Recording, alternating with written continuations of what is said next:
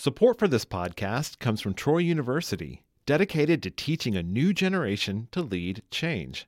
Information on leadership opportunities available to students from day one is at troy.edu slash lead change. From Troy Public Radio, this is In Focus, and I'm Carolyn Hutchison.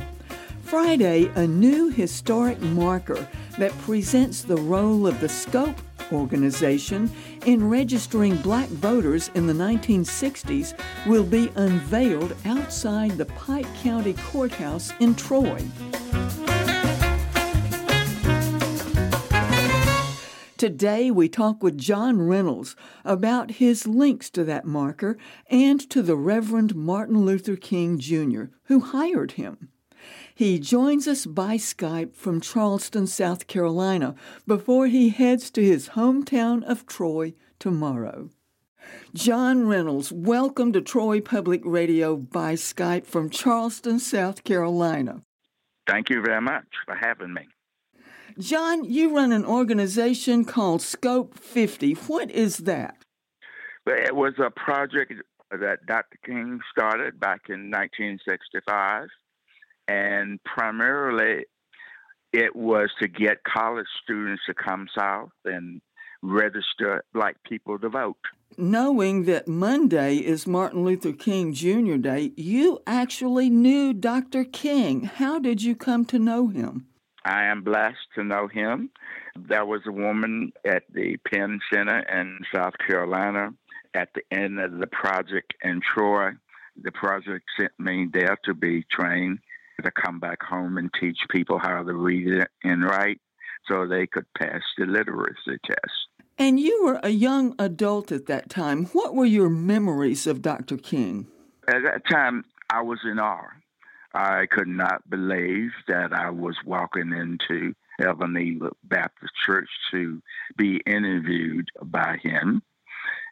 He met me in the center aisle. He asked me a few questions. And two of the questions most powerful for me. He asked me if I was willing and could accept nonviolence. And I hesitated a little bit. And then the second question, are you willing to die for the cause? My answer was yes. He said, okay, you have to read Mahatma Gandhi, Nonviolence, and I will put you out in the field two powerful questions, life altering questions, and you accepted that challenge, didn't you? I did. From that moment on, I told him I will give it my all, and fortunately, I was there for him and uh, the movement in general. Speaking of the movement and the Scope 50 organization, you were in Troy and will be in Troy tomorrow to unveil a special historic marker. Can you tell me about that marker? I'm very excited to be coming back to my hometown and establishing a marker dedicated to those folks who dared to try to register to vote and to support the project. Locally, it was led by Mrs. Johnny May Warren. She was a wonderful uh, woman. So we setting up this marker with the names of those folks involved at the time, and including Judge Ben Reed, who was the probate judge at the time. He was also a businessman, but he made sure that Troy and Pike County did not turn into uh, Selma or Lowndes County, Alabama. How successful was the scope effort in Pike County? I would say that, that it was very successful. We registered well over a thousand people done that project during that summer. That's an incredible record. And so you're going back home tomorrow to unveil the scope marker. What is the ceremony going to be like? It will be at the Pike County Courthouse. There'll be several people who will be speaking, including myself. Mrs. Warren Sean will be also a speaker. And we will unveil the marker, which is just outside the courthouse. and I'm looking forward to it. And what time will it be? Uh, 11 a.m. on the 13th. John, how many years has it taken to get this marker erected? Three years, a little more. We started working with the Pike County Commission back then, and then the pandemic obviously closed everything down. So it's been a little over three years. And the Alabama Historic Markers, of course, are done by the Alabama Historical Association. Yes.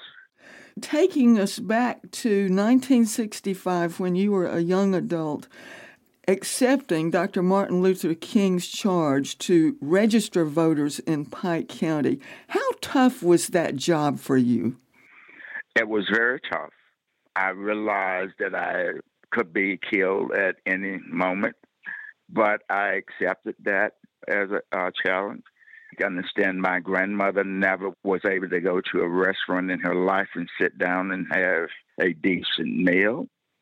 I was the first black to sit at Bird Drugstore in Troy in 1964.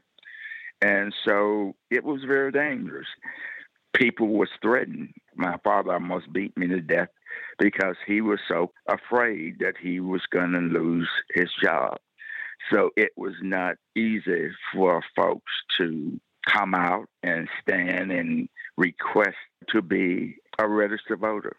And you need to also understand that you had the literacy test that you you had to pass back then. You had poll taxes that you had to pay. So it was not easy on people who chose to come. And my mother, I must say, was one of those first people. And she said, Boy, you willing to put your life on the line? I'll come and register. And weren't you involved in helping people with the literacy part of that test? Yes, exactly. We had classes in churches around Pike County because a lot of the folks couldn't read and write. So we had to teach them how to try to read and write and how to answer those questions. So I was very involved. What is SCOPE's relationship to the Southern Christian Leadership Conference? SCOPE was a project of the Southern Christian Leadership Conference. Hosea William was the director of the SCOPE project under Dr. King. So when they started planning it, they focused on colleges, primarily white colleges the theory was that black folks in the South at that time would listen more to white people than they would black people. So, John, as national president of Scope 50 today, what's your agenda? We're still continuing with voter registration and political education. We also pushing nonviolence in public schools and just trying to carry on what Dr. King started.